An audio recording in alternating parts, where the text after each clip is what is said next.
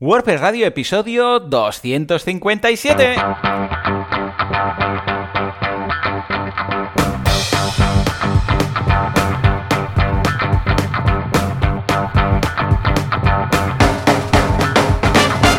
Muy buenas a todos y bienvenidos a WordPress Radio, el eh, programa, el podcast en el que hablamos de este fantástico CMS llamado WordPress. ¿Qué hacemos con él? Nuestras movidas, nuestros proyectos y, ¿por qué no? Pues nuestro ocio también en forma de página web. ¿Quién hace esto?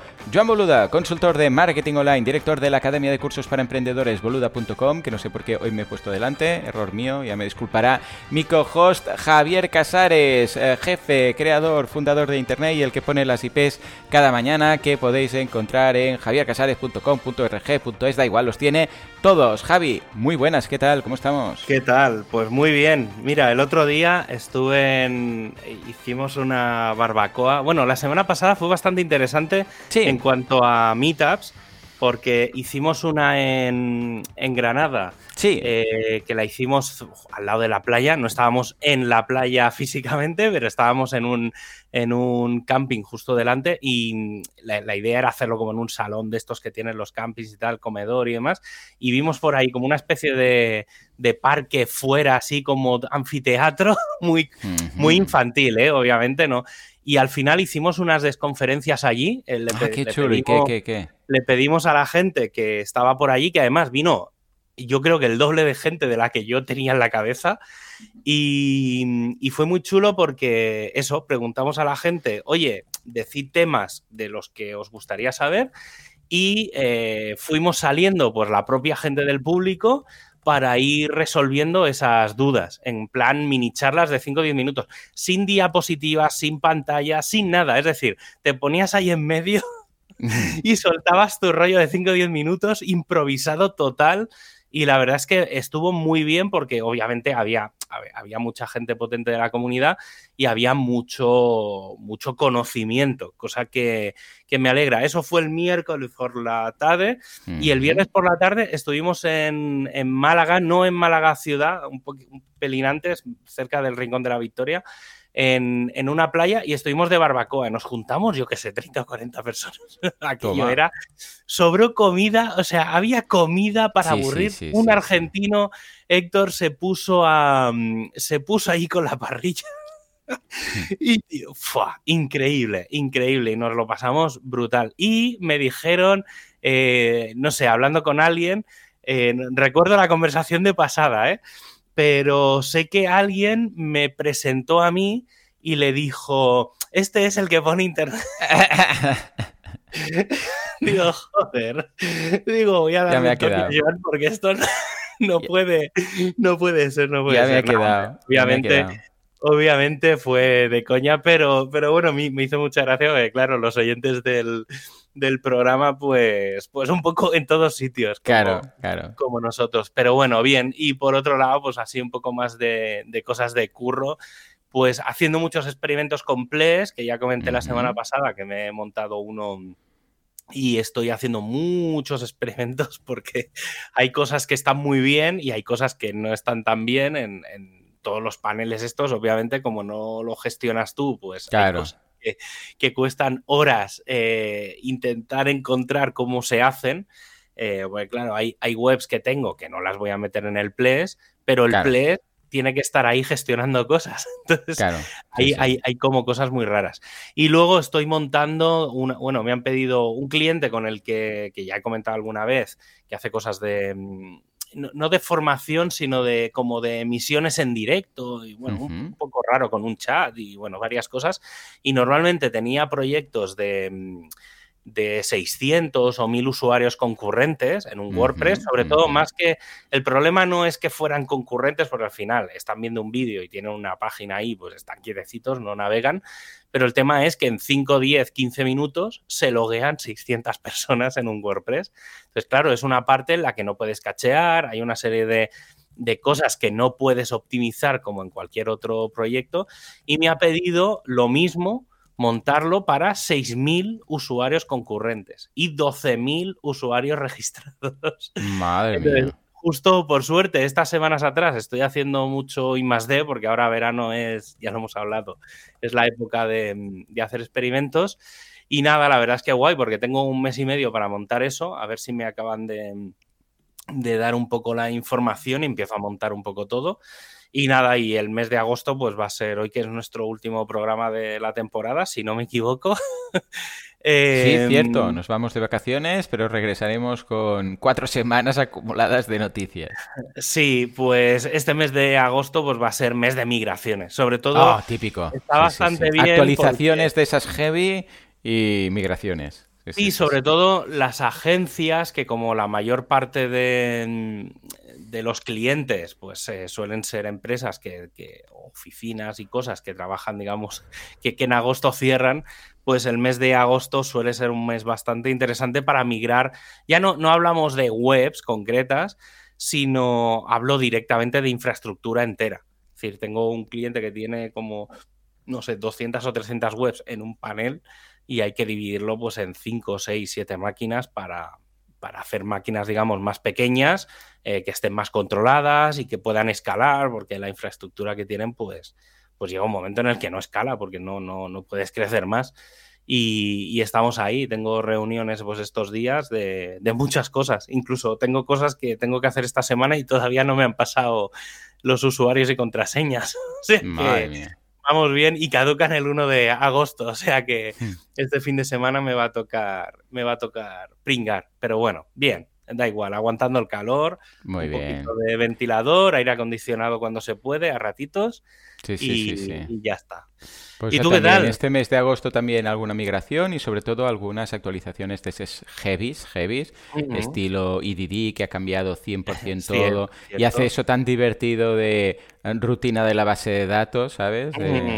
eso que tanto me gusta a mí, de vamos a cambiar las tablas de sitio, vamos a crear tablas, vamos a mover todo y que te dicen, sí, bueno, si el site es muy grande, usa WP CLI, ¿sabes? Y piensas, madre mía, y les pregunté, ¿qué es un site grande para vosotros? Mm, esa es una muy buena pregunta. Claro, claro, dicen, bueno, depende de esto, lo otro. Digo, ya, pero claro, ¿sabes? Y digo, pero hay mucha diferencia. O sea, si lo hago a través de la, de la, de la interfaz del panel de control o si lo hago a través de CLI, bueno, va más rápido, ya, pero estamos hablando, no sé, igual tú tienes información, pero estamos hablando de mm, ocho horas versus media, porque claro, no sé hasta qué punto, ¿sabes? Claro. Mm. Yo, mira, una. Y para mí la cifra. La cifra de. Bueno, creo que lo hablamos en su día, que, hmm. hace, no, no, hace mucho, que WordPress dijo que un sitio grande era el que tenía 10.000 usuarios. Claro, sí, sí, sí. ¿Vale? Entonces, está bien, es una cifra más a tener en cuenta. Yo, en, en, esto que tú dices del tema de las migraciones y demás, de, o de. Más que de las migraciones, de las actualizaciones de de procesos y de cosas de estas, para mí hay un, hay un detalle muy hmm. importante a tener en cuenta. Primero, es saber cómo hacen las actualizaciones, si son por Ajax o por la API o, bueno, digamos, estos procesos típicos que se va como recargando, que se van haciendo como en background, pero están ahí, que esos de deja la ventana abierta que vamos haciendo, ¿vale? Sí. Si, es, si eso es así, en principio deberían, si están bien hechos, por ejemplo, los del redirection están muy bien hechos, porque si se te corta, luego lo, mm, lo recupera. Sí, lo pregunté, pregunté, eh, si esto peta, que dice, no, no, es una smart eh, upgrade, eh, entonces lo pilla desde donde estaba. Perfecto, eso por un lado. Entonces, yo mi recomendación en estos casos de que van por, por Ajax y demás, es el tema de los timeouts. Es decir, lo que hay que mirar bien es los timeouts del, en este caso, de el PHP, el Apache, el Nginx, digamos, de todas las capas que, hay por medios en el navegador. Entonces, yo, por ejemplo, en, muchos casos suelo poner los timeouts a 5 minutos. Por defecto están a 30 segundos, yo los pongo mm. a 300 segundos. Entonces, con eso, obviamente tiene sus pros y sus contras.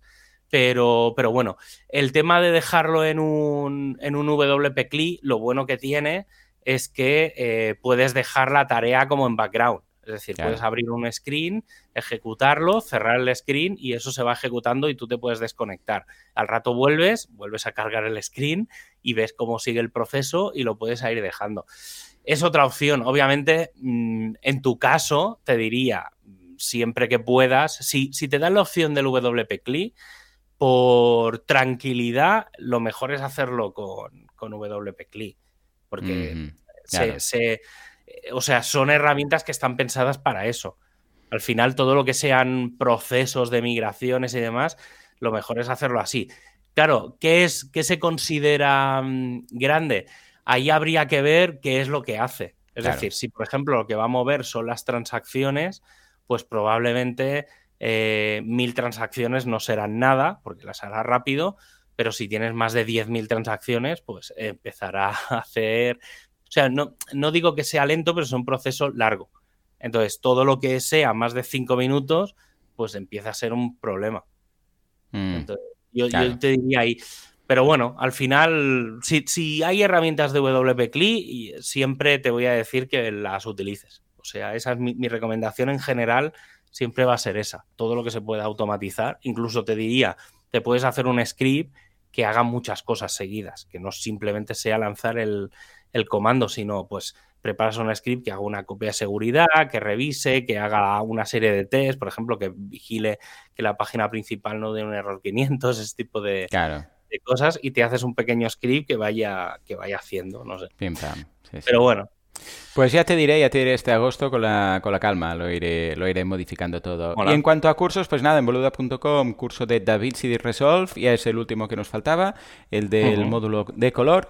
Y en audiocursos.com, pues cómo escribir un libro de no ficción, o sea, si queréis escribir un libro de texto como tal, ¿eh? un libro que dice, no quiero una novela, no, quiero un libro, pues hablando de, servidores o de cómo ligar en Internet, este tipo de cosas, pues ah, ahí lo vemos, ¿vale? O sea, que echarle un vistazo que está Estupendo, y ahora sí nos vamos a nuestro querido patrocinador.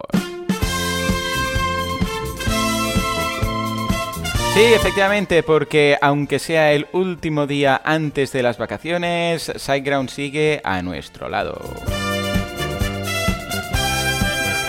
Porque resulta que SiteGround, como ya sabéis, no cierra por vacaciones. Si queréis hacer alguna migración, ahora que hablábamos de migraciones, pues la hacen gratis por la patilla, aunque sea la manual, que te la hacen ellos, ¿eh? Una persona humana ahí haciendo la migración, pues también está ahí durante todo el mes de agosto. O sea que ahora es el momento, tal y como hemos hecho nosotros, como en Boluda, como en WordPress Radio y todas las webs que se precien, las tenéis en siteground.es. Venga, háblame de esas migraciones, va. Pues sí, porque uno de los dolores de cabeza más grandes a la hora de decidirte por un alojamiento es el de migrar tu sitio web. Y SiteGround te lo pone fácil con su herramienta de migración. Es tan sencillo como instalar el plugin, configurarlo con un token que te dan y le das a un botón. Puedes migrar tantos sitios como quieras sin complicaciones y si necesitas eso, pues un servicio especial porque tu sitio web es especial, puedes aprovechar su migración profesional en el que los ingenieros de SiteGround harán su trabajo por ti.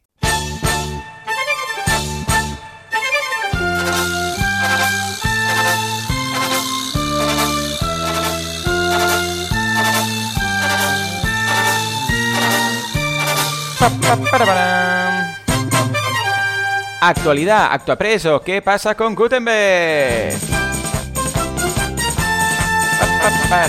Venga, va, cuéntanos, Javi.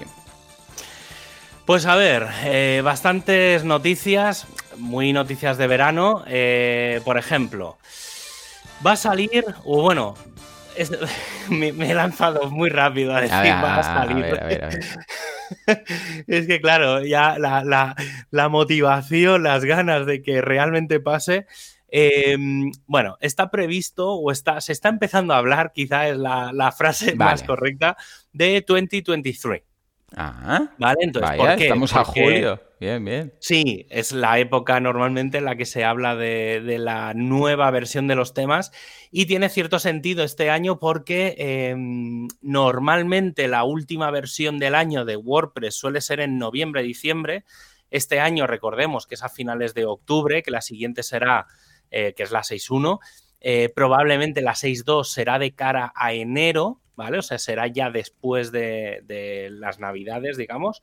Entonces, claro, no está muy claro si el nuevo tema, el 2023, vendrá en la 6.1 ¿vale? Porque no da tiempo, o puede ser que sí que dé tiempo, es lo que hay que analizar, o ya venga, digamos, dentro de 2023, eh, que es un poco lo que pasó en la última versión, si no recuerdo mal. Creo que el 2022 vino en 2022 y no en 2021, ¿vale? que es cuando lo que normalmente pasa, que suele llegar unos meses antes. Entonces, eh, claro, sí que, se está hablando de cómo debería de ser esta nueva versión del 2023, de este nuevo tema de 2023, y se plantea ligeramente diferente. Hmm. ¿En qué sentido? El sentido es, em, los temas están pensados para enseñar nuevas funcionalidades, ¿vale? Y aprender, digamos, de ese código. Y entonces lo que se ha planteado es eh, cuáles son las nuevas funcionalidades que se están añadiendo últimamente en el Full Site Edit. Vale. Y entonces, eh, claro, la respuesta es, eh, y esto lo hemos hablado varias veces, el 2022 soporta más o menos todo lo que tiene que soportar un tema de bloques. Por lo tanto, ¿qué sentido tiene hacer uno nuevo si que ya tenemos le da soporte?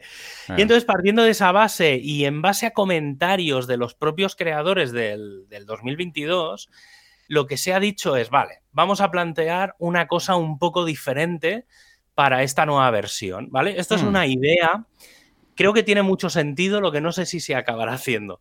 La idea es, vamos a crear un tema que sea muy canvas, es decir, que sea muy todo blanquito, sin muchas. Vale, vale, me gusta, me gusta. Sin muchos colores, sin mucha nada. Sí, sí, un 2012, que me gustaba tanto a mí. Sí, sí, venga, sí, nos vamos a eso. Sí, eh, y entonces a partir de ahí lo que vamos a hacer es, partiendo de todas las plantillas que vienen ya por defecto y demás y las que se van a poder crear, que todo eso sí que es funcionalidad nueva que se va a meter en la 6.1, vamos a hacer dos cambios. Uno es intentar actualizar el tema con mucha frecuencia, cosa que normalmente no pasa. ¿Y qué significa actualizar el tema con mucha frecuencia? Meter variaciones de estilos. Vale. ¿Esto qué significa? La idea es que el nuevo tema aparezca con dos, tres, cuatro diseños, ¿vale? Es decir, tú vas a tenerlo todo como muy blanquito, todo muy tal, para poder poner, digamos, los elementos en los diferentes sitios y lo que se van a ir añadiendo son las variaciones de temas. Las variaciones son eso eh, que son como con colores, ¿vale? Es decir, que sale como un fondo, una tipografía, un color destacado, un color secundario. Y entonces, eh, en base a todas las posibles variaciones, el foco va a estar en la chapa y pintura y no tanto en la funcionalidad cosa que me parece muy interesante. Eh, de paso, esto lo vi, si alguien lo quiere, que lo busque en mi, en mi timeline de, de mi Twitter, en arroba Javier Casares. Em, es que lo encontré otro día y no, si lo puedo, lo publico, porque lo tengo que rebuscar. ¿eh? Eh, encontré un chaval el otro día eh, que hizo, bueno, hizo un tema, bueno, se rediseñó su web con el 2022 y no parece 2022. Ya, ya, ya, ya. Es increíble. Es decir, la gente que dice que no se pueden hacer cosas fantásticas con los bloques no tiene, o sea, no tiene ni idea de usar los bloques, porque realmente el tío este se ha puesto, tampoco era una maravilla, es decir, yo lo estuve viendo y dije, hombre, es verdad, tiene un aire, hay algunas cositas que sí que notas tal, y sobre todo lo, que le preguntaron en los digamos en el hilo de Twitter era que qué bloques había añadido para hacer todo eso. Y le respondió ninguno. Bueno, he añadido un bloque que te permite la visibilidad. Entiendo que supongo que para hacer cosas diferentes entre escritorio y, móvil, pero básicamente era el mostrar o ocultar eh, bloques, ¿vale? Es decir, dependiendo del, dispositivo. Pero a nivel, digamos, visual, todo lo había hecho con los bloques nativos de WordPress. Y he de decir que era muy increíble, es decir, se pueden hacer cosas muy chulas con los 100, ya 100 temas de bloques que hay disponibles dentro del, repo, más los que se vayan a publicar que no están en el repo. Luego, cambiando un poco de tema, eh, otro, mm, una, una versión 0.1, ¿vale? Que no es ni alfa, ni beta, ni nada. Eso llamaría una versión demo, porque eh, esta mañana, antes de, empezar a grabar, eh, justo, bueno, cuando me levanto esta mañana, lo primero que he hecho es, es, digo, voy a instalarlo porque como no lo he probado, quiero verlo, porque lo medio leí y, quería tener claro exactamente qué era. Eh, hace un, hace, yo creo que hará un año, año y medio, casi me atrevería a decir que a lo mejor incluso la temporada pasada, y estamos hablando de que estamos al final de, esta, eh, comentamos que eh, se estaba preparando como un proyecto para gestionar las notificaciones del propio panel de WordPress, ¿vale? Vale, vale, sí, me acuerdo. En el sentido de lo típico que cuando entras tienes 20.000 mensajes sí, sí, lo que le sale de las narices eh, como mensajes, unos gigantes, otros más pequeños, tal. Entonces, uno de los proyectos que se comenzó a hablar en su día fue un poco normalizar eso. Entonces, se ha lanzado un, feature plugin que ya digo, ¿eh? es más una demo porque no permite hacer nada, es simplemente cómo quedaría de forma visual, cosa que me ha molado mucho. Y se llama Notifications, está en GitHub, no está ni siquiera, o sea, te lo tienes que bajar en un zip y hacer unas cosas un poco raras. ¿Vale? Y entonces eh, han presentado las tres pantallas de lo que sería lo que gestionaría ese plugin. Ese plugin ahora será un plugin, pero la idea es que venga de forma nativa en el propio panel. ¿eh? Entonces lleva tres cosas. El One Page Notifications, que vendría a ser lo que normalmente conocemos, la, típica pantalla, la parte de arriba donde están las notificaciones y tal. Entonces, es bastante curioso porque son bastante más grandes de las que de lo que normalmente eran, que eran como un pequeño bloquecito con una frase. Ahora son bastante grandes Cosa que eso mm, no me acaba de gustar mucho, pero sí que, por ejemplo, a la derecha pues aparece como una imagen destacada, el, todas tienen un botón de aceptar, de una acción, ¿vale? Entonces está bien porque todas tienen un botón de acción. Un botón, no 20, ¿vale? Y luego tienen al lado pues el dismiss o lo que se puede hacer. Luego, lo segundo que creo que es lo que mejor, a mí lo del One Page este no me acaba de molar, pero el hub tienen el hub que es como lo, que tienen en Facebook. ¿Sabes que cuando entras en Facebook arriba a la derecha tienes una campanita que la despliegas y sale toda la lista de mierda que tienes pendientes de hacer, de revisar y demás? Pues han hecho exactamente eso. O sea, tú tienes al lado de tu usuario, de arriba a la derecha, eh, aparece una campanita que la despliegas y aparecen em, acciones pendientes y acciones nuevas, ¿vale? Entonces, bueno, pues están ahí, puedes como gestionarlas y verlas rápido y tal. Yo creo que está bastante bien porque la idea es bastante buena. E-, esa, esa, idea sí que me ha gustado bastante, ya digo, lo del One Page no me ha gustado tanto. Y luego está una pantalla de configuración, una especie de settings, ¿vale? De ajustes. Y entonces, si tú entras dentro de ajustes, notificaciones, eh, tienes una configuración de dónde quieres recibir esas notificaciones. ¿vale? Entonces, está bastante bien porque lleva como, bueno, todos los tipos de notificaciones, es decir, eh, yo lo que me imagino, bueno, ponía en plan WordPress Core, no sé, salían tres o cuatro opciones, pero por ejemplo, si tú tienes un plugin o un tema, pues podría poner ahí, yo aseo. Y entonces te salen todas las columnas de, eh, a ver si no me, porque me las he mirado así tan rápido que ahora no me voy a acordar, pero era en plan, en el propio panel de administración, eh, en la aplicación del móvil de WordPress eh, por SMS y por push, ¿vale? Algo así. O sea, habían como unos checks ahí en las que tú dirías, digamos, dónde te pueden salir esas notificaciones. De esa forma, puedes decirle que si no quieres recibir notificaciones de un plugin, las desactivas todas y ese plugin no permitiría mostrar notificaciones dentro de, eh, por ejemplo, el panel de WordPress. Ya digo, me parece un proyecto muy, muy, muy interesante aunque lo que te instalas es simplemente una demo, es decir, no puedes hacer absolutamente nada, ¿eh? pero visualmente todo el código visual está ahí.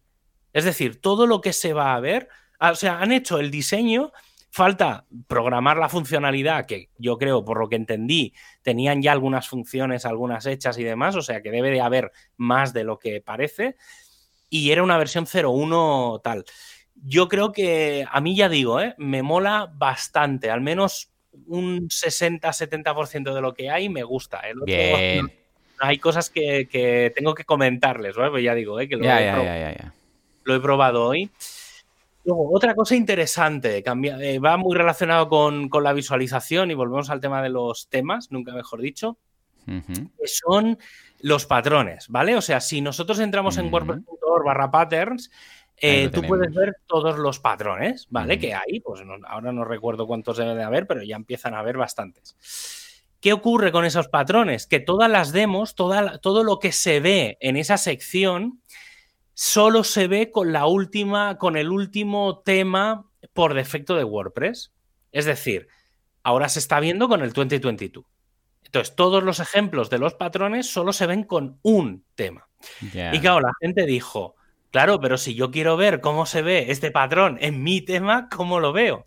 Entonces, han hecho una cosa bastante interesante, que esto si entráis en la ficha del 2022, ¿vale? O sea, si entráis en wordpress.org barra themes barra 2022, lo podréis ver. Y entonces, debajo, digamos, está, bueno, está la página normal y han añadido un bloque nuevo, debajo, digamos, de la descripción, que se llama patrones. Vale. Y entonces salen como mm, seis, ocho patrones destacados, digamos, los más típicos, una cabecera, un pie, un no sé qué, salen los como los ocho más destacados, luego se pueden desplegar y se pueden ver todos. ¿eh? Y entonces puedes pulsar en esos patrones y en la demo del, diseño, del theme, se pueden ver los patrones cómo quedarían con ese theme. Vale. es una beta. Eh, no está en todos, ¿vale? Pero en la mayoría de los temas de bloques está. Entonces, si queréis ver cómo quedan los temas, o sea, los patrones dentro de los temas de bloques, pues ya se puede hacer. Ya han dicho que es probable, claro, que hay una serie de cosas que no funcionan bien. Por ejemplo, si un tema tiene un plugin premium que añade sus propios bloques, ¿vale? Pues claro, si esos bloques o sea, si ese tema incluye una serie de patrones y esos patrones tiran de unos bloques que no son los de por defecto, pues obviamente se ven mal. Entonces, claro, están mirando a ver cómo se podría, si desde WordPress.org se instalaría o se pseudo instalarían esos bloques para hacer la demo y tal. Entonces, está ahí, ¿vale? Vuelvo a repetir, es una beta precisamente porque está fallando en algunos casos muy concretos. Pero bueno, lo poco que hay mola bastante. Y luego, una de las cosas que también hace unas semanas estuvimos comentando y, estuvimos hablando un poco porque generó cierta polémica, eh, fue el tema de cambio de precios de WordPress.com. No sé si lo recuerdas. cierto. Sí, lo comentamos. Sí, sí. hubo pues un poco de drama y después cambiaron algo, ¿no? Sí, metieron otro plan, cambiaron los planes otra vez y no sé qué. Vale, pues los han quitado todos y han vuelto a dejar los que había. Ah, vale. Sí, entonces mola mucho porque mm, y, se ha comido mucho, mm, bueno, ya, para los que no lo sepan, eh, mucha, gran, gran parte de la información de, WordPress, aparte de la que genera la propia comunidad, está en WordPress Tavern, que es una de las fuentes. Esta, esta noticia, digamos, la, la, he sacado de ahí y la publicaremos desde ahí. Y me hizo mucha gracia los comentarios. ¿Por qué? Porque WordPress Tavern era un proyecto que salió como un blog de noticias de WordPress y al final Automatic o no sé, si no fue Automatic directamente, el fondo de inversión de Matt acabó metiendo pasta ahí. Sí, lo compró al final. Detrás, detrás Jeff haciéndolo y luego ya. En el fondo, fondo, fondo, Matt está ahí, ¿vale? Entonces, sí, sí, sí. ¿qué pasa? Que y ahora es Justin Tatlow, que es creo que el, principal escritor. Han pasado varios por ahí. Sí, ahora estaban buscando gente nueva, sí, no sé, están ahí en plan... Pues ¿qué pasa? Que en el post que comentan sobre eso, hablan de un... Eh, o sea, el título es WordPress.com acaba el reciente experimento de pricing y vuelve al modelo eh, previo. Y entonces, la palabra clave aquí es experimento.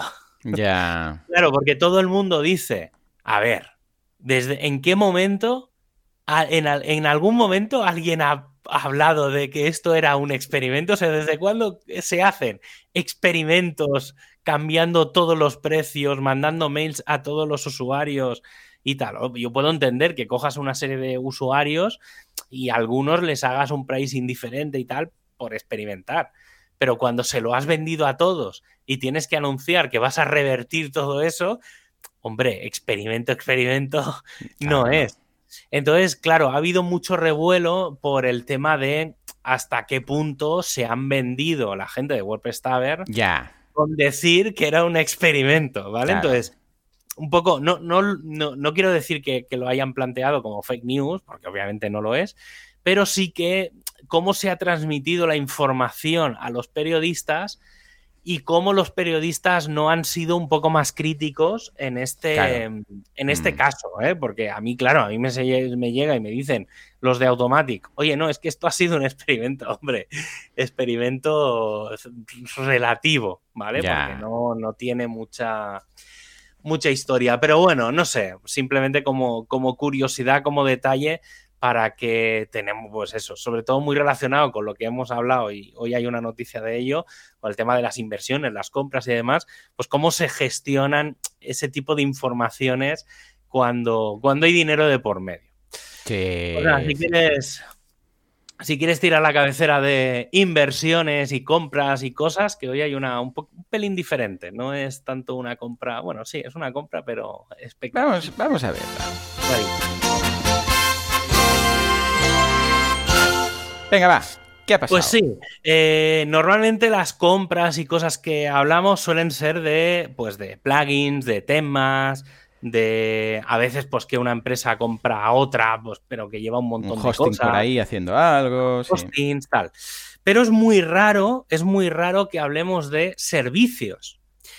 Porque claro, los servicios, siempre una de las cosas cuando se hablan de las inversiones y tal es que los servicios no escalan, ¿vale? claro de las cosas un poco más concretas. Yo, por ejemplo, yo sé que mi empresa, la que me acabo de montar, pues obviamente no, no se va a vender, al menos no se venderá por lo que la empresa hace, sino que seguramente se vendería más por mí, ¿vale? Porque claro, yo al final lo que ofrezco son más servicios que productos. Y es bastante curioso porque SiteCare eh, que es mm. una empresa que se dedica, pues como el nombre indica, a, cuidar de los sitios, ha comprado de WebDev eh, Studios, ha comprado un producto que se llama Maintain, con dos N's, mm. ¿vale? Que básicamente, ¿qué es? Es una web en la que se ofrecen servicios de mantenimiento de WordPress. Vale. Es bastante curioso porque mm, Claro, a mí me ha servido para hacerme preguntas de si mi pricing es correcto. Claro, claro, esta gente lo que hace es ofrecer servicios de mantenimientos de WordPress. ¿Vale? Entonces tienen como tres niveles y más que por la compra, porque no tampoco hay mucha chicha de esto, simplemente es que una empresa ha comprado otra, pero me ha parecido bastante interesante comentar el pricing de los servicios de mantenimiento, ¿vale? Sobre todo pensando en los que yo ofrezco y cómo lo ofrezco y demás, ¿vale? Que no es exactamente igual, pero se podría llegar a parecer. Y entonces simplemente también por curiosidad de la gente, ¿vale? Para cuando, cuando pidan, una de las cosas de las que yo me peleo más es el tema de los mantenimientos, de que la gente tiene que contratar sí o sí con su hosting o con la empresa que les gestiona la web, siempre y si no lo si el cliente no lo quiere, que la agencia o el hosting se lo meta en el price, en el precio, ¿eh? O sea, mantenimiento de los sitios siempre tiene que haber. Y mm. entonces el, tienen tres niveles de precios. Mm. Solo actualizar, es decir, hacer un mantenimiento de los sitios eh, simplemente, pues más o menos asegurándote de que eso no vaya a petar, ¿vale? Digamos, no te ofrecen como sistemas de backup, pero obviamente ellos hacen sus propios backups y lo venden por 59 euros al mes. Vale, correcto. tienen otro nivel que incluye soporte, ¿vale? Pues soporte de, eh, por ejemplo, ellos sobre todo lo vendían mucho el soporte pues para temas de e-commerce, pero bueno, al final no deja de ser soporte pues un poco de X horas al mes, ¿vale? Claro, claro, claro. sí, sí, hay un límite ahí porque si no... Sí, y vale 179 euros al mes. Y luego tienen uno que es el servicio completo en el que incluyen dos cosas, que es staging y Git. Básicamente lo resumo ahí, ¿eh? pero lo, vendían como otras cosas, pero básicamente era que ofrecían como em, sitios web de staging, es decir, que te hacen una copia del sitio, te lo restauran y te lo montan en una infraestructura y te hacen control de versiones, ¿vale? Para que, digamos, un poco eh, son actualizaciones eh, mantenidas manualmente, básicamente, ¿vale? Digamos, las primeras vendrían a ser como más manuales, pues estas valen 299 euros al mes. Entonces, claro, mi pregunta era, em, un poco que, cómo ves estos precios. Pues claro, los precios que yo veo en general, eh, pues al menos por España y demás, los veo bastante, o sea, estos precios son bastante más caros, los he dicho en euros, bastante más altos, en, dólares. ¿eh?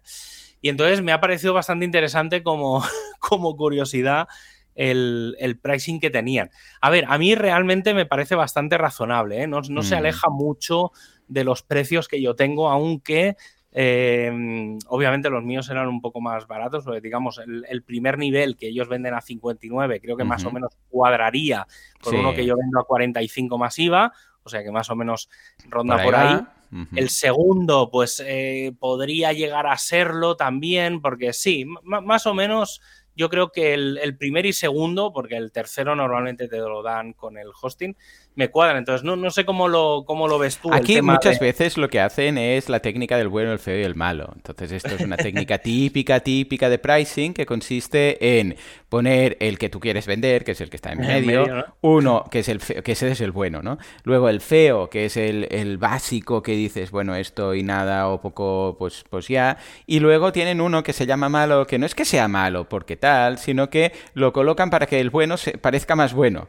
Dices, uy, ya 200 y... No, no me... Eh, o sea, el malo está para que la gente diga, uy, esto ya no me hace falta, esto ya es demasiado, ya, ya no necesito este nivel, ¿no?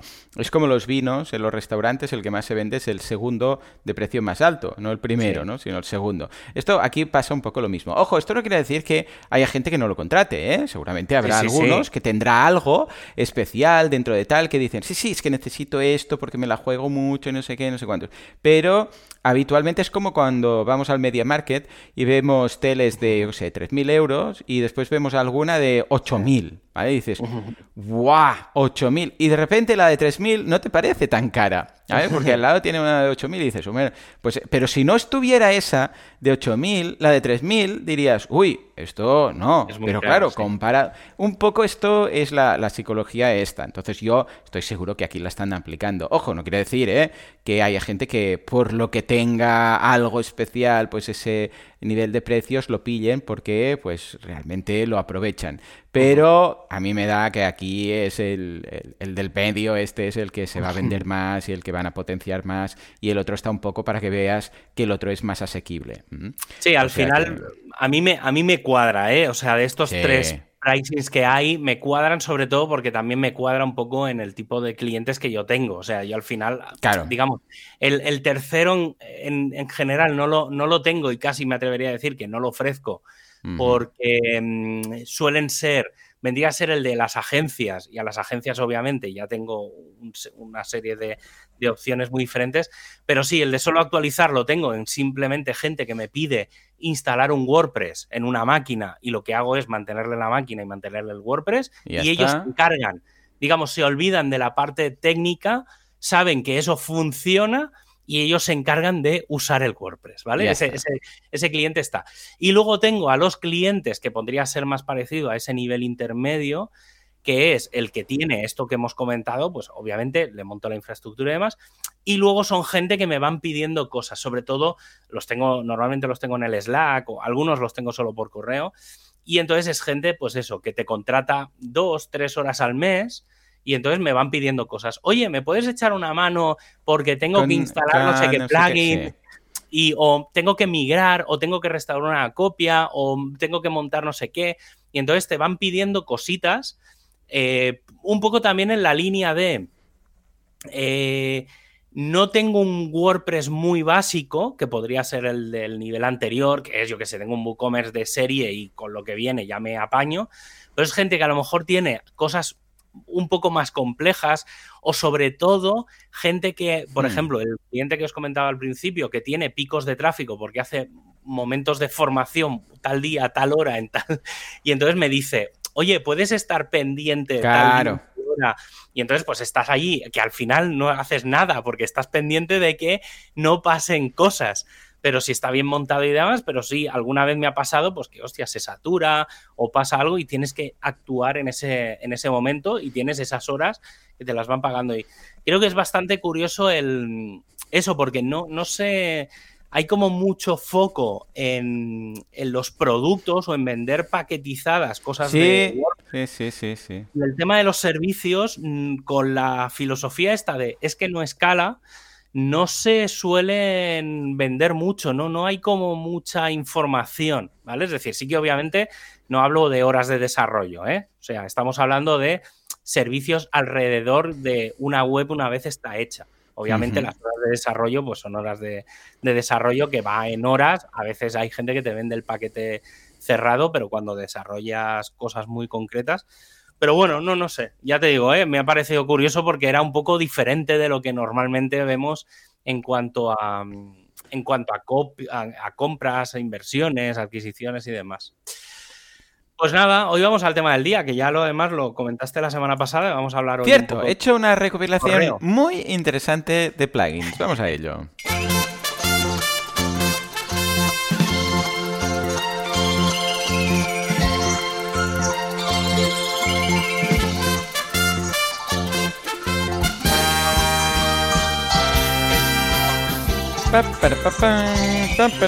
Nos vamos al mundo mail. En lugar de mundo disco, como Terry Pratchett, nos vamos al mundo mail. Lo vamos a hacer de la mano de ciertos plugins y luego también de ciertos códigos, ¿eh? porque en alguna ocasión pues dices no hace falta un plugin.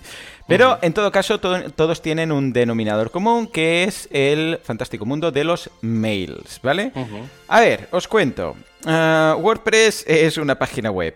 Ahí está. Bueno, es una página web. Tú montas una web con WordPress, ¿vale? Y es un servicio que requiere pues su, su PHP, su, su, su, mm, servidor de base de datos, todas sus cositas, ¿no? Y hay algo que damos por sentado que es el mail, que WordPress pues envía mails, porque, bueno, manda un mail de, de yo sé, pues cuando se registra un usuario, o el mail de la contraseña, el mail de cuando escribimos un formulario, alguien rellena un formulario, nos llega el mail, todo esto son mails que se envían. O sea, como cuando no. O sea, es lo mismo. Es un protocolo, ya veremos cómo, hay varios, que si es MTP, no sé qué, pero cuando a ti te llega un mail a Word de que ha enviado una web, eso es otro servicio que no tiene nada que ver con el WordPress como tal. Entonces, hay ciertas ocasiones que deberíamos tener en cuenta que la entregabilidad de los mails, si no se hace bien, pues puede, podemos tener problemas. Pero aquí he hecho una recopilación de todos esos eh, plugins que en un momento u otro han salvado algún proyecto. Vamos a empezar con los fáciles, los clásicos. El primero siendo WP Mail SMTP. Vale, este es el típico que Javi ya comentó la semana pasada que, es el que tiene en todos lados. ¿vale? Este es el típico mm, plugin para asegurar que se entregan correctamente los mails. Cuando digo los mails me refiero a todos. O sea, desde el mail de bienvenido al mail de WooCommerce de este es tu pedido, el mail de ah, reseteo de contraseña, el mail de alguien ha cambiado tu contraseña, todos los mails que envía WordPress, porque no deja de ser un mail, se envían teóricamente eh, desde, desde, o sea, desde la función mail, WP Mail, ¿vale? Bueno, esto está bien, pero ¿qué ocurre? Que a veces ciertos Outlooks de turno o Hotmails de turno, o incluso a veces si se le cruza Gmail, dice esto es sospechoso. Dice, ¿por qué es sospechoso? Porque esto no viene de donde debería venir. Esto no viene de, pues yo qué sé, pues de, de yo sé, pues de boluda.com de casares.com. Esto, esto viene de otro lado, ¿vale? Esto ya dependerá de cómo lo tenga el hosting. Por eso, con ciertos hostings, tú recibes los correos normal y ciertos hostings, pues, oh, no me llegan los correos de WordPress, ¿vale? Entonces, para asegurar esto y para arreglarlo, lo mejor es que WordPress deje de enviar mails. Se haga a través de un servidor de correo que puede ser un Gmail, que puede ser, yo qué sé, lo que tú tengas contratado, pero cuando, o el del hosting también, porque el hosting también ofrece eso. Eh, tú vas a hosting, crear una dirección de correo, te la crea. ¿Qué password quieres que tenga? Vale, entonces te dan un, un, un cliente asqueroso de webmail, ¿vale? Para cubrir el expediente, un, webmail, un squirrel, un no sé qué, para que si tenéis que hacer cosas con eso es para, bueno, es para pegarse el, tiro. Sí, sí, es horroroso, pero bueno, funciona. Pero la clave de eso no es que, te, que tengas una interfaz web cutre, sino que te dan tus credenciales de mail, que es pues tu eh, SMTP, el puerto, el eh, código, yo sé, pues tu usuario, ¿no? Ah, el, correo, tu password, etc. Bueno, pues esto es lo que tú tienes que introducir aquí, en este correo. Y entonces, mágicamente, cuando WordPress tiene que enviar cualquier correo, en realidad no lo envía, sino que lo envía a través, se conecta a tu servidor de correo, del hosting o de Gmail o lo que sea, y lo envía desde ahí. Y es eso tan curioso que hemos dicho en alguna ocasión de, anda, mira, cuando me voy a bandeja de salida de, mi Gmail, que es el que tengo conectado, oh, veo, veo correos que ha mandado WordPress en salida. Sí. efectivamente, es que esta es la gracia, ¿vale? O sea, Efectivamente. Así es. Entonces, pero yo no lo he mandado, mira, un, un correo que dice, ah, haz clic aquí para resetear tu password. Sí, sí, sí. Esto lo envía tu correo, ¿vale? No estamos acostumbrados a esto, pero es la mejor forma, con diferencia. Sí, hay, eh, voy a hacer un inciso, eh, voy a hacer el inciso técnico. Venga, va, va, va. ¿Vale? Para explicar un poco cómo, cómo, lo hace. A ver, WordPress por defecto, WordPress tiene su función WP Mail, correcto. ¿vale? Que es la gran función del correo. Entonces, por defecto, si tú no le indicas nada, eh, esto pasa como con otras muchas cosas, que es que por defecto va a su bola y luego tienes plugins o tiene cosas internas que te permiten hacer más. Entonces, la función WP Mail lo que hace es tirar de la función mail de PHP. Entonces, em, hay servidores donde tú tienes tu, tu PHP funcionando, pero que no tienen el servicio de correo. Yo, por ejemplo, en mis máquinas, en las máquinas que le monto a los clientes, nunca les monto servidor de correo. ¿Por qué? Porque es una cosa que está ahí molestando. Entonces, el correo nunca saldría si no utilizase este tipo de plugins y esto que está explicando y que va a explicar Joan a partir de ahora. Entonces, ¿qué es lo que hacen estos plugins y todo lo que va a explicar ahora Joan? Básicamente lo que hacen es sustituir esa función de envío de correo nativo del servidor que va sin cifrar, sin firmar, lo manda, digamos, la máquina. Es como que la máquina genera el correo y lo manda, y lo manda sin ningún tipo de verificación. El objetivo final es eh, no, no, es tanto buscar un servicio de SMTP de terceros, ¿vale? Que muchos de esos plugins lo dan, lo ofrecen, sino que tú dentro de tu lista de cuentas de correo, pues, Correcto. una cuenta de correo, que yo, por ejemplo, por defecto siempre creo la de WordPress arroba lo que sea.com, y ese correo tiene su usuario y su contraseña. Correcto. Y entonces tú mandas todo el correo a través de esa cuenta real de correo. Luego tiene sus truquitos, que te lo reenvías, que en realidad lo mm. manda con otra cuenta, con el info arroba, pero el que realmente manda el correo es ese. Hay gente que directamente lo conecta con Gmail, que es lo que estabas diciendo tú antes. Correcto. Y te aparece la bandeja de salida, ese tipo de cosas. Pero sí, a nivel técnico, mi recomendación personal es, en la medida de lo posible, sustituir todo el sistema de correo que viene nativo por el de por una cuenta de correo vuestra porque seguramente vuestro proveedor de correo, ya sea Google, ya sea el hosting de turno, habrá puesto una serie de medidas de seguridad que el propio WordPress no tiene. Entonces los correos llegarán. ¿Vale? Es un poco el, Sí, sí, tal cual, tal cual. O sea que, importante, esto colocarlo siempre, porque vale mucho la pena para asegurar que llega todo siempre sin problemas. ¿Vale? Siguiente, esta es una manía mía de viejo, ¿vale?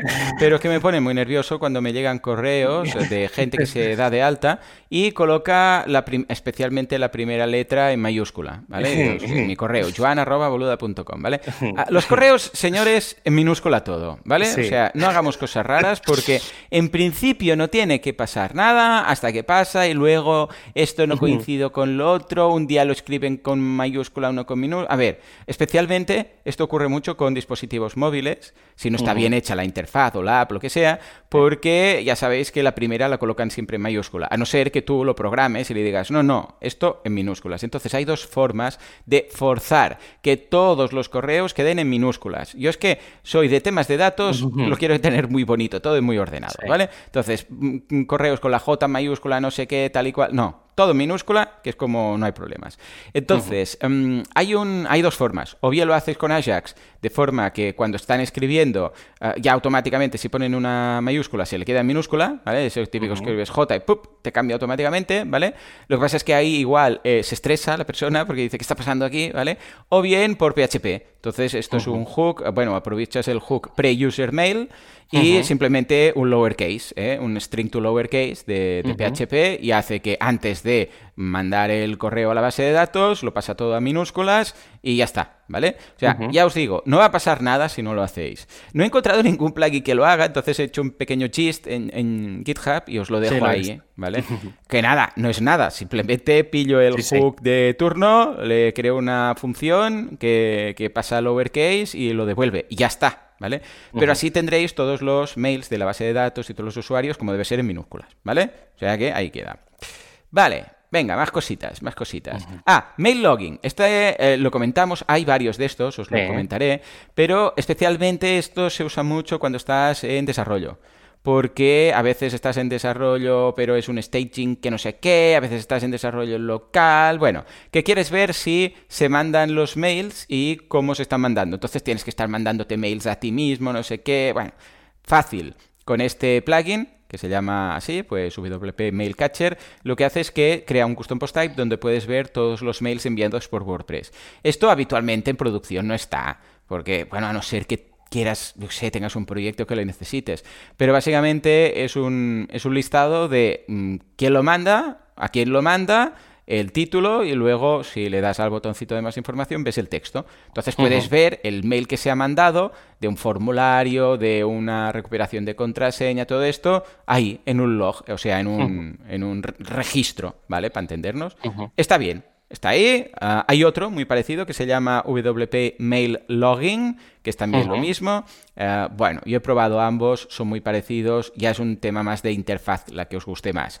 Pero hace lo mismo, ¿eh? Básicamente es el momento del envío, a quién lo envía, a quién lo recibe, el texto, el mensaje. Y aquí también, por defecto, te muestra los headers y si hay algún error, pues también te lo enseña. Los BCCs, todas estas cosas, ¿vale? También, muy interesante. Y otro, también parecido, que es Choc, eh, perdón, Check and Log Email. Que aquí lo que hace es que también te avisa si hay mails que se envían, porque claro, imagínate que envías un mail a una dirección y rebota. Claro, tú no te enteras. Si, si no lo has hecho de alguna forma que lo controlas, o sea, ¿cómo sabes que alguien se registra? Por ejemplo, pone el mail mal, típico que pone el mail mal, ¿vale? Entonces le llega el registro de bienvenido, no sé qué, no sé cuánto, le llega a un mail que no existe. Entonces rebota.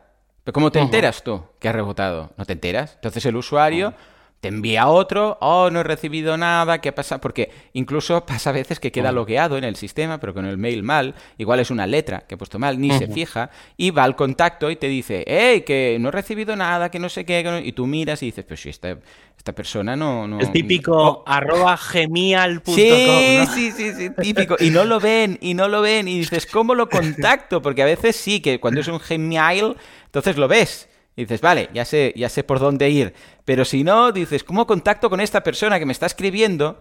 Porque claro, recibir tú lo recibes. Porque es a través de un formulario. Entonces tú le contestas, pero dices, ¿cómo? Y, te envía otro, que no me estáis contestando. Y tú, pero es que no te puedo contestar, no te encuentro. Y tienes que hacer ahí de Sherlock Holmes buscando a ver igual el nombre que ha puesto, igual esta R no es una R, no sé qué. Bueno, en fin. Está muy bien y además este tiene un gestor de capabilities para que puedas elegir quién puede acceder a esto y quién no, ¿vale? O sea que hay temas más técnicos. Otro, que es un clásico de los clásicos, pasamos aquí al mundo enviar newsletters, MailPoet. MailPoet, bueno, antes Wisija, Wisija, bueno, una cosa rarísima. Ahora MailPoet, esto es un plugin muy interesante para mandar, que se integra muy bien con WordPress, para mandar correos de, desde un simple correo que quieras mandar a, por ejemplo, un newsletter de, uh, yo sé, pues que te montas tú a, medida de forma artesanal, o un newsletter que mandas con los últimos posts, o un digest, y lo bueno es que está todo integrado. Tú le dices, mira, cada viernes manda los últimos, yo sé, tres posts, o todo lo que he mandado durante la semana o lo que haga falta, ¿vale? Empezaron esta gente y luego han salido unos cuantos más que también hacen cosas parecidas, uno siendo uh, newsletter, ¿eh? Tal cual, se llama así, newsletter, the newsletter plugin. es parecido... MailPoet lo acabó comprando Automatic, ¿puede ser? Sí, porque lo querían para WooCommerce. Porque claro, como tiene una integración muy chula con WooCommerce y podías enviar mails en función del producto y tal, entonces lo compró, lo compró Automatic y dijo, vente para acá. Y desde entonces tiene unas integraciones con WooCommerce del copón. ¿eh? O sea que ahí está. Y el otro es Newsletters Glue. Newsletter Glue lo que hace eh, funciona un poco distinto. Ya, ya lo hemos mencionado en alguna ocasión. Esto lo que te hace es que te vincula Newsletter, por ser solo de glue, de pegamento, lo que te hace es que te vincula tu WordPress con tu servicio de email marketing. Tú dices, bueno, tu plataforma, tú dices, ah, yo utilizo MailChimp, yo utilizo Aweber, yo utilizo no sé qué, y me va bien porque tengo unas automatizaciones, tengo esto, tengo lo otro. Bueno, pues ningún problema. Esto lo que te hace es que te vincula WordPress y todo lo que escribes y el contenido de WordPress y los usuarios con tu plataforma de email marketing. Entonces tú dices, pues lo tengo con MailChimp. Vale, pues ningún problema. Cuando escribas un post automáticamente o cuando hagas un digest automáticamente te va a decir, pues mira, mándalo a esta lista de, yo sé, pues de uh, a Weber o de MailRelay o de lo que sea, ¿vale? Y esto va bien más que nada para la gente que ya lo tiene todo montado en una plataforma y tampoco quiere depender, o sea, a ver, es que meter un plugin de newsletter, porque este es muy ligero, ¿eh? Esto lo que hace es nada, integración y ya está.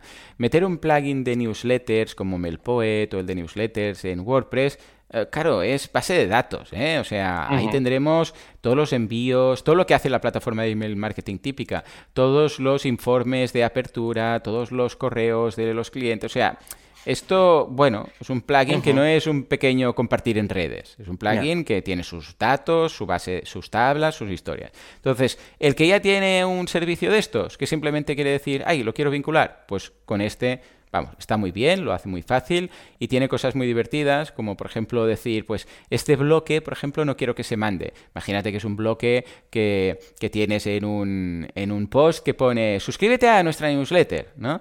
Pues este dices, este no lo mandes, porque claro, si ya está recibiendo la newsletter, pues no tiene mucho sentido, ¿vale? Vale, estupendo. Estos son, estos ya os digo, de mandar. Luego, otro muy interesante, y aquí vamos al, fantástico mundo de ah, el diseño del mail, ¿vale? Porque claro, WordPress manda mails, pero tampoco es que sean una obra de arte. Entonces, a veces igual dices, hombre, me gustaría cambiar un poquito los colores, por ejemplo, o me gustaría añadir un logo de la empresa, o me gustaría no sé qué. Claro, por código puedes hacer lo que quieras, ¿no? Pero aquí, por ejemplo, hay uno que se llama Email Template Customizer, que está pensado para WooCommerce. ¿Por qué? Porque aquí sí que WooCommerce te permite hacer alguna cosilla, pero aquí a través directamente del ah, customizador tú puedes decirle, venga, va, quiero cambiar el, correo que reciben de nuevo pedido hecho o de pedido enviado, le quiero poner, porque está todo, ya os digo, ¿eh? es visual, o sea, tenéis un personalizador, entonces pues dice, va, ¿cómo lo quieres? Pues venga, cuando sea pedido hecho, quiero que aparezca aquí arriba el precio, quiero que aparezca la foto de cada producto aquí, quiero dos columnas, quiero tres columnas, el precio lo quiero aquí, o sea, lo construyes todo, nada que no se pueda hacer con código, con WooCommerce, porque tú vas a WooCommerce, vas al apartado de correos, le dices editar plantilla y tienes ahí un PHP muy cuco para modificar. Pero, bueno, es un HTML de hecho, y lo puedes modificar. Pero, claro, tampoco ves cómo queda, la gente que no sabe HTML se, hace la picha un lío. Entonces, esto eh, simplemente cambias, vas estilo bloques, te haces tú cada, cada correo como lo quieres, le pones los colores corporativos, el logo, lo que quieras, y eso es lo que se manda. O sea que, en este caso, pues muy, muy, muy correcto, ¿vale? Más que nada también para que el mail que llega tenga algo que ver con eh, la imagen corporativa de la web. Y si queréis algo alternativo, tenemos Decorator, ¿eh? que también es eh, para WooCommerce, Decorator, WooCommerce Email Customizer. Ambos funcionan muy bien, la verdad. Simplemente, mira, el que más os guste la interfaz. Os dejo esos dos por si queréis comparar, pero vamos, son muy parecidos. Y luego tenemos uno más genérico, que no es para WooCommerce, que es el de Email Templates. Eh, porque, claro, no todo queda en WooCommerce. En ocasiones quieres modificar el de bienvenido, el de nuevo usuario, el de cambio de password. Si queréis colocar lo típico, pues el color corporativo, una firma que no sé qué, modificar el texto, cuatro cosillas para que quede todo más integrado con la imagen y el tono de, de vuestra web, de vuestro proyecto, pues lo podéis hacer sin ningún tipo de problema. ¿Vale? O sea que estos, ya os digo, son tema diseño. Entonces, nos vamos a otro mundillo que es el de las notificaciones, ¿vale? Tres más. A ver, tenemos, para empezar, bueno, las notificaciones son las, em, los mails que os llegan, que no dejan de ser mails, de WooCommerce normalmente a los, a los administradores, aunque a veces no, aunque a veces también llegan a, algunos clientes, ¿no? Por ejemplo, notificación de un cambio de contraseña, este tipo de cosas. Bueno, pues esto, claro, WooCommerce, ay, digo WooCommerce, WordPress hace lo que le da la gana. O sea, WordPress manda todo. O sea, nuevo usuario, te aviso. Ah, ¿Alguien ha cambiado el password? Te aviso. ¿Alguien no sé qué? Te aviso. O sea, todo el rato te están... ah, actualizo un plugin, te aviso. O sea, todo el rato. Entonces, este plugin, lo que está muy bien y es muy fácil de usar, pues tiene un listado de todos los, todas las notificaciones. Te dice, por ejemplo, uh, usuario que ha cambiado mail, uh, cuando hay un nuevo post, cuando hay una automatización automática, cuando hay una automatización pendiente, hay digo, una actualización pendiente, cuando hay un nuevo usuario, cuando alguien ha cambiado el usuario, cuando alguien... Uh, pero incluso puedes filtrar y decir, no, avísame solo si cambia el password un admin, por ejemplo, pero el resto de usuarios no, porque tampoco me importa, ¿no? O sea, y puedes activar y desactivar todas las personas, bueno, primero puedes activar y desactivar si quieres el correo. Y luego puedes elegir uh, quién lo va a recibir si es que quieres otro mail, porque imagina, claro, por defecto WordPress lo manda al, al admin, Uh, bueno, al admin, no al admin, sino a la persona. Dentro de los ajustes generales hay un apartado que es quién va a recibir toda esta morralla, ¿vale? Entonces, uh -huh. pues lo mandan ahí, no, no a todos los admins, ¿vale?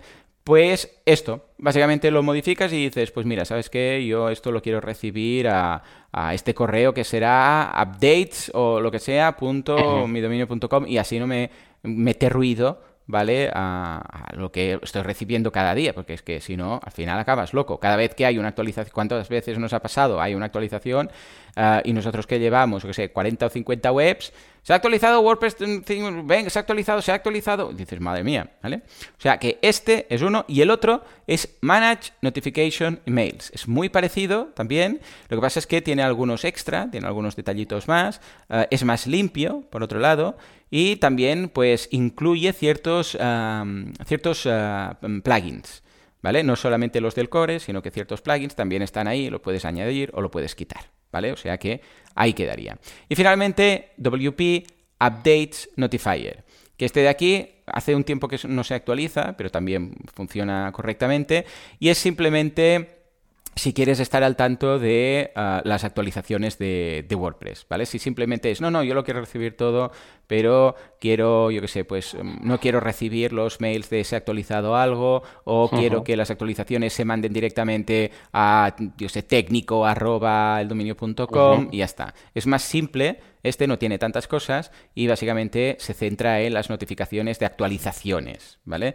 Eh, claro, uh -huh. igual nos interesa el otro que es un plugin mucho más completo y dices, no, no, yo ya me va bien todo esto y simplemente quiero uh, que se mande las actualizaciones de core o de plugins al desarrollador porque yo no pinto nada recibiendo esto. Pues uh -huh. también lo podéis hacer. Uh, dicho esto, todo esto se puede hacer por código, ¿vale? O sea, todo esto tiene sus hooks y tal. Lo que pasa es que, claro, si empezamos aquí, sí, ves, copia, pega, no sé qué, pues la gente se va a hacer un poco, sí. se, se van a poner nerviosos, ¿vale? Entonces, uh -huh. con este acabaríamos. Y el último que quería comentar es, el, es un clásico, es el de Subscribe to Comments, ¿vale? Bueno, de hecho, Subscribe to Comments Reload, ¿eh? Este plugin, que uh -huh. al principio había uno que se abandonó, que era el de Subscribe to Comments, y luego han pasado a este, el Subscribe to Comment Reload, lo que hace, está muy bien, ¿eh? eh aunque sea un heredado de alguien que dijo, bueno, ya lo retomo yo, uh, básicamente lo que te permite es que cuando alguien te deja un comentario, que también te lo notifica WordPress, alguien ha dejado un comentario, ¿vale? Lo uh -huh. puedes desactivar pues eso sí que está en el, en el, panel de control, se puede quitar desde el panel de control. Pues aquí lo que hace es que cuando alguien contesta un comentario de alguien, uh -huh. se le notifica, ¿vale? Bueno, tiene que hacer check en, check en, un, en un checkbox, ¿vale? Uh, sí, uh -huh. quiero recibir uh, respuestas de mi comentario, ¿vale? Y esto va bien si queréis crear un poco de ambiente en los comentarios. Ya sé que el tema de los comentarios últimamente con las redes sociales ha perdido mucho, ¿no? Pero imaginemos que tenemos un proyecto, aunque sea cerrado, ¿eh? Una especie de intranet con información, luego tenemos los comentarios y queremos generar un poquito de debate en los comentarios, aunque no sea un foro, aunque no sea redes sociales. Bueno, pues este va muy bien porque cuando alguien dice algo y alguien le contesta, pues recibe un mail diciendo, mira, alguien te ha contestado. Entonces genera un poco más de debate, hace clic, contesta, escribe y se genera ahí un poco de, de tema, ¿vale? Ya os digo, esto antes sí que era más interesante, pero ahora creo que el debate ya se ha ido todo a las redes sociales. Se me, se me acaba de ocurrir un, un posible... A ver, a ver, a ver. A ver. Es que justo estabas diciéndolo y se me ha venido... A ver. Eh, además, es que es lo que estabas diciendo tú. Es verdad que ahora la gente ya no comenta, porque al final los comentarios se van a las redes sociales. Sí. Lo que estaría bien a lo mejor plantear, no sé con qué redes sociales, pero bueno, así en plan rápido se me ocurre Twitter, que es... Hmm que tú publicas el post, automáticamente, de alguna manera, ese post se, se publica en Twitter. Claro. Y las respuestas las pilla. Claro, y entonces, no, no, tanto que las respuestas las pille, que eso ya hay plugins que lo hacen, sí. sino que se sustituya el bloque de comentarios por directamente el tweet para que tú puedas irte a la red social y seguir, la, eh, seguir el comentario. Esto estaría bien también. No sé, alguna cosa así. ¿eh? Sí que hay eh, algunos plugins que, buscan las respuestas y demás, pero bueno, es un poco, sobre todo buscan menciones y demás, pero bueno, alguna cosa así estaría, estaría guay. Sí, sí, sí, sí. Como un discuss, para entendernos, pero de redes sociales. ¿eh? Sí, sí, Ahí está. Algo hay. Eh, en alguna ocasión he visto típico que en el apartado de comentarios hay, hay el post de Facebook, ¿no? Entonces contestas ahí también. Facebook y tal. Queda un poco cutrillo, pero bueno, en fin. Bueno, es raro. Ah, sí. Y además, claro, los comentarios es que cuando quedan todos en la base de datos, luego todo eso va aumentando, todo eso va aumentando. Y, me, me imagino periódicos de estos que tienen ahí el la noticia y luego 300 comentarios, 400 comentarios cada. Pienso, madre mía, la base de datos, cómo crece con cada noticia.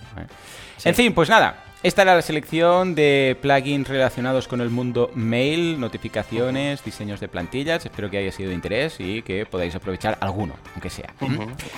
Y aquí lo dejamos, señores. Como siempre, muchísimas gracias por todo, por vuestras valoraciones de 5 estrellas en iTunes y en Spotify. Gracias por estar ahí al otro lado y especialmente por venir después de este mes de agosto de Parona, que haremos un poco de descanso y regresaremos con muchas noticias acumuladas, muchos posts de Javi, muchos cursos míos y mucho, mucho más WordPress. Esto va a ser dentro de un mesecillo, dentro de 30 días. Hasta entonces, adiós.